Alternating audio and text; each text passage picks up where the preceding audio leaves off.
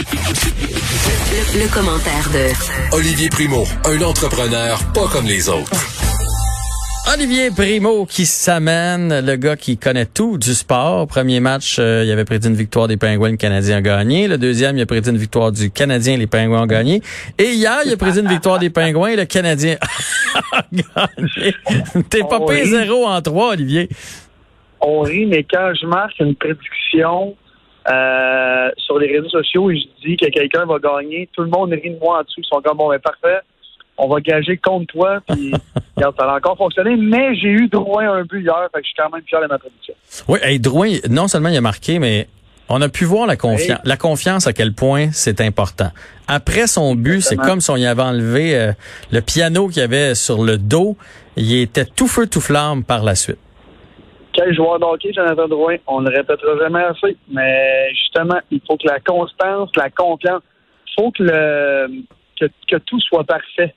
Faut que Jon- Jon- Jonathan Drouin soit parfait. Euh, mais hier, pour le vrai, à 3-1, euh, on se textait hier, on se disait, bon. Et là, je me couche, je regarde le résultat.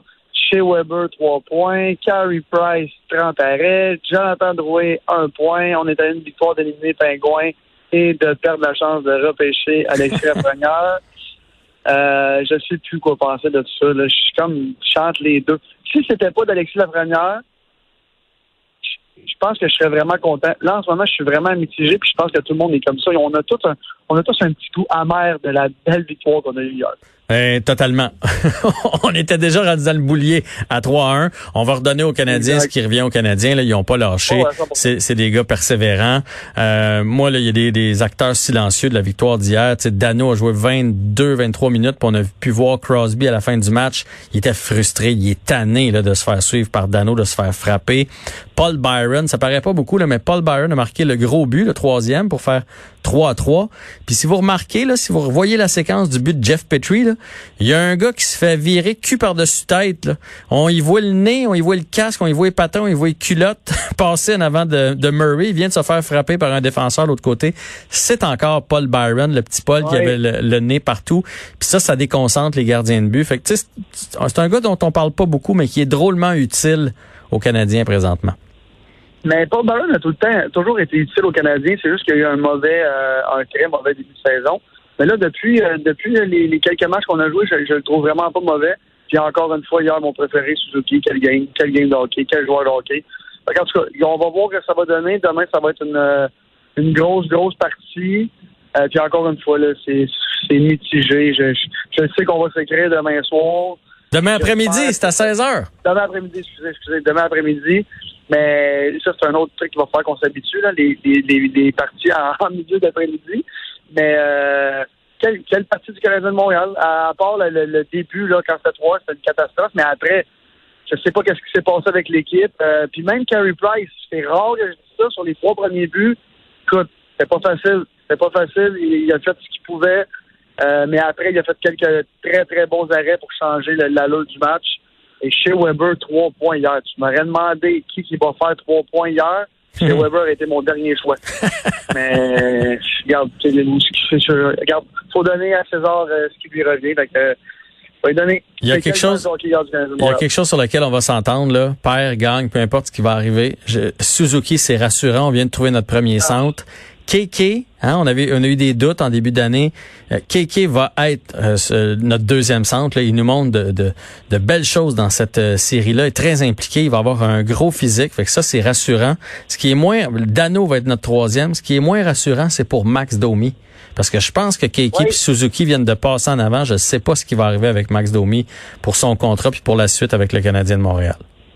En ce moment, oui, tu as raison, sauf que, tu sais, on, on, revient un an, un an et demi en arrière, est-ce que quelqu'un à Montréal aurait dit, après la belle première seconde Kéké, est-ce que quelqu'un à Montréal aurait dit que Suzuki allait lui prendre la place de premier centre? Jamais. On savait que Suzuki allait être un bon joueur, pas gros, tout ça. Mais un joueur comme ça, complet comme ça, jamais de ma vie j'aurais pu prévoir ça. Fait que, euh, non, moi, je suis- bien content qu'on ait Suzuki. Puis il va avoir des hauts et des bas, mais c'est un gars qui travaille, qui lâche jamais. J'adore sa façon de travailler, j'adore sa façon de jouer, de jouer hockey. Et quelle vision de jeu, ce joueur-là, incroyable. Puis j'ai une, une dernière question pour toi, une question quiz. Vas-y. Hier, euh, mon garçon qui me disait, mais papa, pourquoi tu veux que le Canadien perde? Je dis, mais attends, parce qu'à un moment donné, il faudrait être bon, tu sais. C'est le fun tout le temps espérer que les as s'alignent, mais tu sais, c'est une vraie puissance, puis il faut repêcher de bonheur. Puis là, j'ai dit, tu sais, Nathan, c'est quand la dernière fois qu'on a eu un attaquant du Canadien top 10 scoreur de la Ligue nationale de hockey? Là, il a dit, ben moi, j'ai pas, moi, j'ai pas vu ça de mon Vas-y. vivant. Nathan, il m'a dit, ben moi, je me souviens pas d'avoir vu ça. Fait que là, on s'est mis à chercher, une petite recherche rapide assis sur le divan, là. T'as-tu une idée de qui ça pourrait être? De qu'on a repêché ou qu'on est allé chercher? Non, un gars du Canadien qui a fini dans les dix premiers compteurs de la Ligue. Euh, écoute, là, tu m'en poses une très bonne. Euh, c'est Kovalev. Kovalev, euh, écoute, je vais retourner voir au, au cas que je me sois trompé, là, mais moi, j'ai trouvé Mats Naslund en 1986. Mais qu'on a développé, tu veux dire? Euh, peu importe. Peu importe. OK, ben, je pense. Euh, Kovalev, on sait peut-être, je, me trompe peut-être, mais il n'a pas beaucoup de points. C'est Nal- Regarde, c'est ça. Puis pourquoi, là, là, tu vas me partir sur un truc que ça fait des années que je me souviens avec mes amis, les pro-canadiens. Pourquoi le Canadien de Montréal, qui est une, une, une équipe si prestigieuse, on n'a pas le droit d'avoir une vedette offensive de calibre euh, je ne veux pas dire de Sidney Crosby ou Alexander Ovechkin parce que ça arrive presque jamais, mais d'un Kalin, de McKinnon ou un truc comme ça, un top 10 tout le temps là, à la Joe Huberdeau ou des Mhm, trucs comme ça, mhm. on n'a pas le droit à ça au Canadien de Montréal. Je sais pas pourquoi, mais on, a- on ça n'arrive jamais. On n'a rien à se mettre sous là-dedans à l'attaque. C'est le fun là, des, des joueurs qui font 75 points, j'en enlèverai jamais. On a tellement chialé contre Thomas Plekanec, mais c'est un très bon joueur, 60, 70 points. Mais on peut pas avoir un gars à Montréal de 90 ou 100 points. On a-tu le droit d'avoir ça? Ben, Moi, j'ai 34 ans, et je vais te dire de quoi, ça fait longtemps que j'ai pas vu ça. ben, c'est ce que j'essayais d'expliquer à mon garçon hier. Tu sais, à un moment donné, là, ça serait le fun de savoir un chandail de qui on s'achète. Présentement, tu t'achètes un chandail, tu fais, c'est- quel numéro on va mettre dans ce dos-là? Là? Je le sais pas. Fait que, bon. Ah, Écoute, je vais chercher pour Kovalev pendant que tu me, parce que peut-être que je t'ai induit en erreur, pendant que tu me parles de ton prochain sujet euh, de TikTok. Là, Euh, on aurait trouvé Oui. euh, un remplacement à cette euh, application.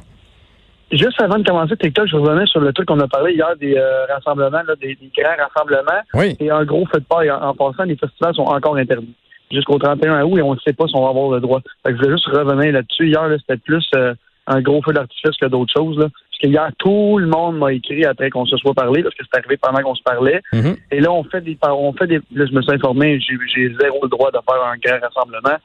Euh, puis je suis pas, je suis vraiment pas à veille de pouvoir en faire. Fait que c'est petite parenthèse avant de sauter à TikTok. Euh, TikTok, ça fait deux, trois semaines que je vous en parle. Les États-Unis ont menacé de fermer TikTok parce qu'ils disaient que c'était une application chinoise qui volait les données des Américains. Ils ont donné un ultimatum à TikTok. C'est soit que vous vendez à, à un parti américain ou on vous ferme.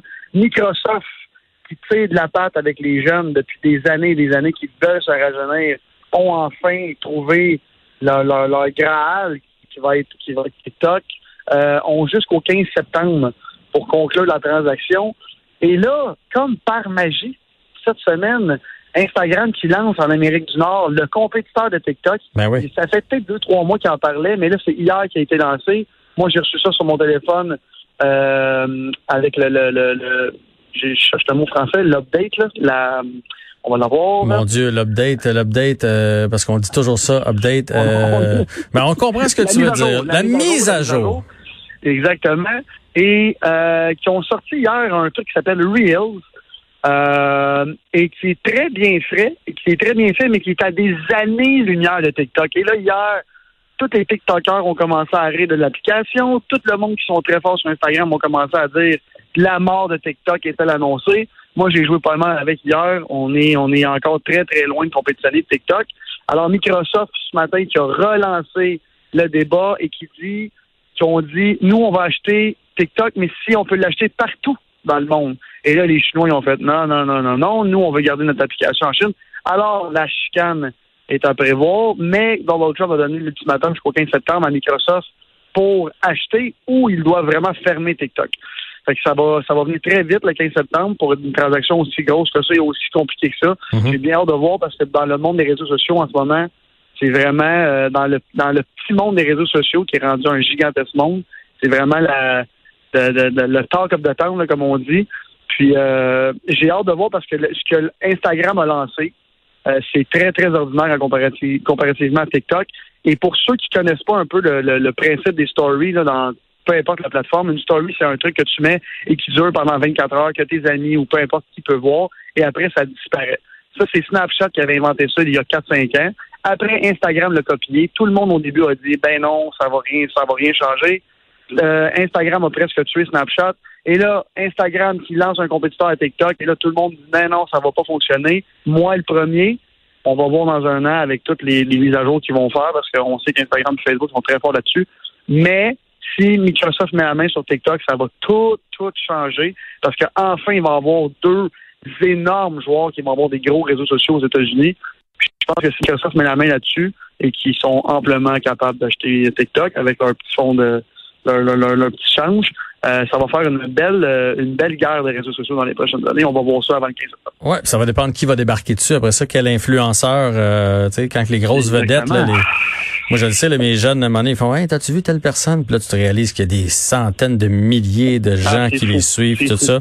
Fait que là, tout va dépendre de ces influenceurs-là, quel réseau ils vont choisir pour la suite des choses. Et finalement, étude qui est sortie aujourd'hui, 40% des Québécois qui redoutent un retour au bureau, qui sont plus confortables en télétravail, qui pensent quand même que ça va être sécuritaire, que toutes les mesures sont en place, mais qui n'ont pas tant envie d'y aller. Et si on compare au reste du Canada qui est à 54% c'est quand même un, énorme écart. Est-ce que dans le reste du Canada, on a plus peur de la COVID que les Québécois? Euh, écoute, ça, ça va être un, truc à voir dans les six prochains mois. Puis, tu sais, ça fait déjà une coupe de, de chroniques qu'on fait ensemble puis on parle des, euh, tours à bureau à Montréal et tout ça. Moi, je pense que le monde qui répond en ce moment, c'est du monde qui travaille à Montréal. Euh, parce que moi, tu, tu me poses le sondage, je vais dire, ben non, moi, ça me dérange pas de retourner à Montréal. Travailler là, tu sais, j'y vais pas vraiment. Euh, pour ceux qui travaillent là, ce matin, je sais que tu vas me dire que tu joues ton golf, mais je joue au golf avec deux personnes qui travaillent dans des tours à bureau au centre-ville. Euh, pour des grandes banques, eux, premièrement, veulent pas y aller parce que c'est très compliqué en ce moment. On a le droit d'y aller pour aller chercher des trucs personnels ou pour travailler une journée personnelle au bureau. Mais l'ambiance et tout ça est très, très froid. Les mesures sont drastiques. Mhm. Eux, premièrement, ils n'ont pas le goût. Et deuxièmement, ils ont, ils ont pas peur, mais ils sont vraiment pas pressés. Ils sont très, très, très bien en télétravail. Et j'ai même une de mes amies ce matin qui a vendu son condo à Montréal et qui est rendue sur la rive sud de Montréal parce qu'eux, ils vont rester en télétravail. C'est une grande, grande banque. ça, va être un, truc à suivre. Et le, sondage, le résultat nous dit le monde ne veut plus aller à Montréal travailler. C'est ça que ça veut dire. une, personne sur deux, qui est quand même gigantesque quand tout le monde, avant, tout le monde voulait aller travailler à Montréal. Mais tu vois, moi, ma blonde en, télétravail, puis elle aussi, elle s'est fait dire que ça allait être pour longtemps. Euh, elle vient de s'acheter un nouveau bureau puis tout ça. on s'est équipé à la maison. On s'est rendu compte que ça allait pas être temporaire. C'est au moins jusqu'au printemps. Peut-être qu'elle va retourner quelques journées euh, euh, plus tard cette année, là, mais, mais pour l'instant, c'est à la maison. Fait que les gens sont en train vraiment de faire des changements, de trouver des applications, des façons de faire. Et euh, François Lambert me disait l'autre jour que non seulement les gens s'en vont sur la rive sud, mais il y a une recrudescence là, des régions. Les gens s'en vont à une heure, une heure et demie, deux heures de Montréal en se disant Hey, au pire, j'y vais une fois par semaine au bureau. Le reste du temps, je fais ça de mon chalet ou je fais ça de ma maison de qui est en campagne. Fait que euh, c'est tout un mouvement qui se passe là, au Québec présentement. Exactement. Puis moi, j'habite en campagne, j'habite à 45 minutes de Montréal. Et en ce moment, puis je t'en parlais la semaine passée, le marché immobilier dans ma région, que ça valait euh, rien, là, un an et demi, c'est la folie en ce moment. Et je parle à des amis qui sont euh, courtiers immobiliers, puis je leur dis, ça doit pas être facile. On a vu les chiffres la semaine passée, 36% de listings de moins. Olivier, tout ce qui touche pas la grande région de Montréal, ça n'a jamais été en feu comme ça. C'est la folie furieuse. Tout ce qui est à Montréal est très compliqué en ce moment. Surtout que tout ce qui est locatif, court terme, pour des un an ou deux, personne, personne ne veut louer ça en ce moment, encore moins du commercial. ça va être, ça j'ai vraiment, vraiment hâte de voir le marché immobilier, comment il va se diriger. Mais si j'avais un dollar à pas investir en quelque part, ce serait un dollar dans le marché immobilier commercial à Montréal pour les deux, trois prochaines années, là. Euh, le temps que la poussière retombe et tout ça. Mais c'est vrai, ce que tu dis, tout le monde s'équipe pour le, le télétravail. Puis même nous, en région, j'ai redécouvert toutes les activités que j'avais perdues. Euh, comment je faisais ça, l'habitude de faire à l'époque, parce que j'étais rendu plus au centre-ville, puis plus sur la rive nord, Laval, centre-ville. C'était les restaurants, trois, quatre fois par semaine. Là, en ce moment, c'est les barbecues, c'est la randonnée, c'est ici, c'est un autre. On a, je pense qu'on a redécouvert euh, des trucs qui nous manquaient. En tout cas, moi, je parle pour moi. Mais euh, en tout cas, on va voir à long terme, mais le marché immobilier en ce moment à Montréal est très, très difficile. Excellent, Olivier. Merci beaucoup pour cette chronique. On se reparle demain. Ça sera 45 minutes avant le match du Canadien. Bonne soirée.